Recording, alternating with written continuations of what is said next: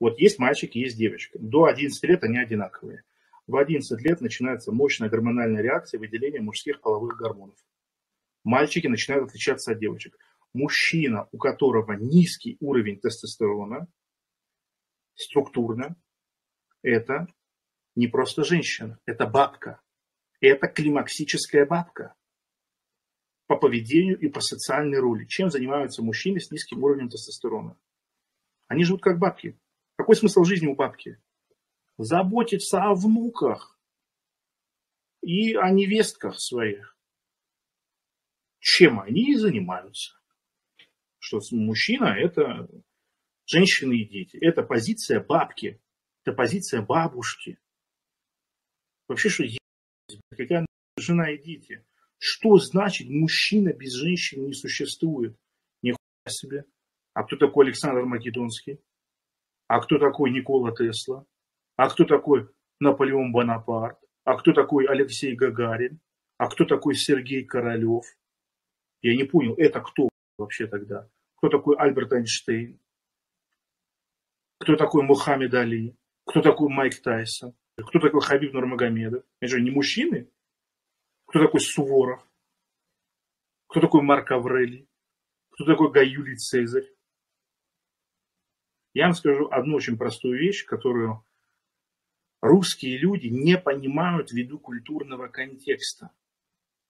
Чрезмерное общение, сюсюканье и времяпровождение с женой и вообще в принципе погруженность в любовь и в отношения мужчину превращает в размазню.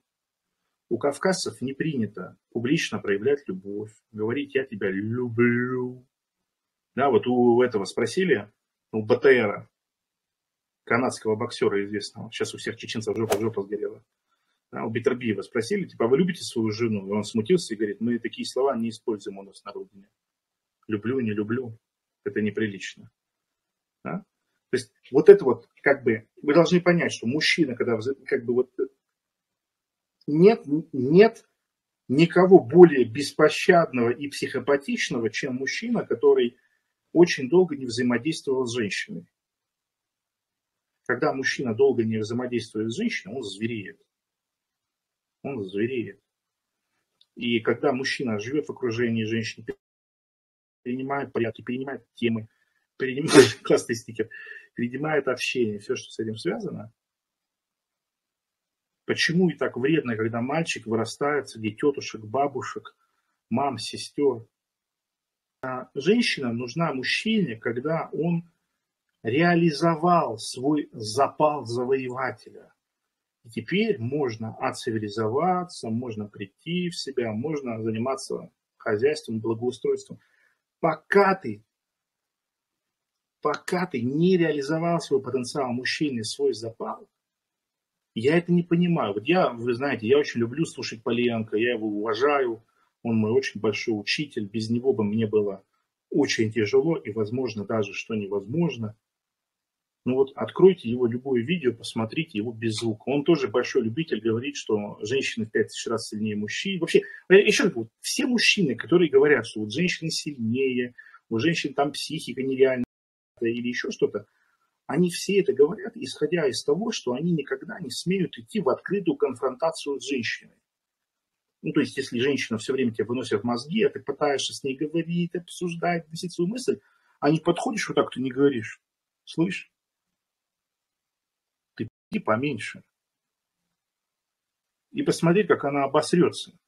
То есть, вся вот эта легенда о невероятно крепкой женской психике и их стрессоустойчивости, это все берется от того, что вот эти мужчины абсолютно бесхребетные не могут никакого слова в ответ сказать. Есть такое понятие «стушевался». Стушевался. Я не могу объяснить, вот, ну, типа, ну, насколько, если мы, есть очень простой пример, который я прочитал 20 лет назад, чуть ли не, блядь. Как понять, что женщина ведет себя адекватно или нет? Поменять ее пол на мужской и спроси себя, как бы, было ли это нормально. Женщины трусливые, конечно, не трусливы, с чего им не быть трусливыми? Когда мужчина начинает говорить о мужественности или еще о чем таком-то, он должен, во-первых, иметь бэкграунд военный или боевой, и бизнес сюда не идет никак. И занятия для себя тоже не идут. И спарринги в зале тоже не... Я, я вообще не понимаю, вот очень много развелось экспертов, тем более тех, которые меня послушали и подумали, что они тоже крутые, они тоже с усами, они тоже могут. Да, я не понимаю, как бы, ребята, вы еще что ли, у вас, у вас ноль боев в жизни, вы не имеете права говорить на эту тему. Вот я помню, кто еще помнит Алды? Я работал э, с человеком по имени Михаил Рысак. Я помню, после того, как мы с ним перестали общаться, все такое, я у него увидел краем глаза пост, в котором он написал, типа, ой, типа, пиздец, это так стрёмно, я вот рассказываю про мужественность, все такое, я пошел сейчас на спарринге, у меня там обосрался, и тот меня пиздил, он ничего не знает из того, что я говорю. Он даже, он вообще никакие практики не делает, никакие добавки не пьет, он просто взял я ничего не смог сделать. Типа, ой, как странно.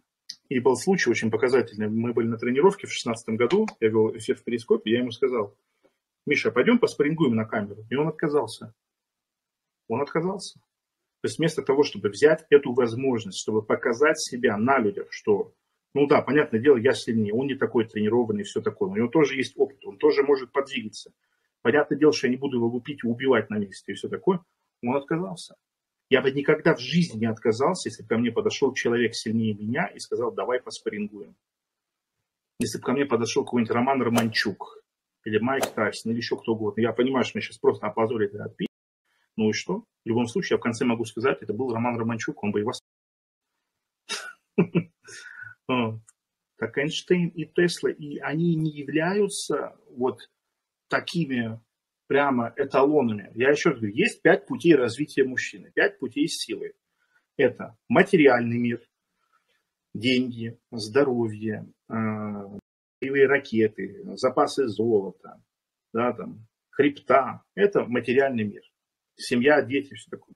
Социальный мир. Это твое положение, твои чины, твои титулы. Вот это все. Твои знакомства, твои друзья.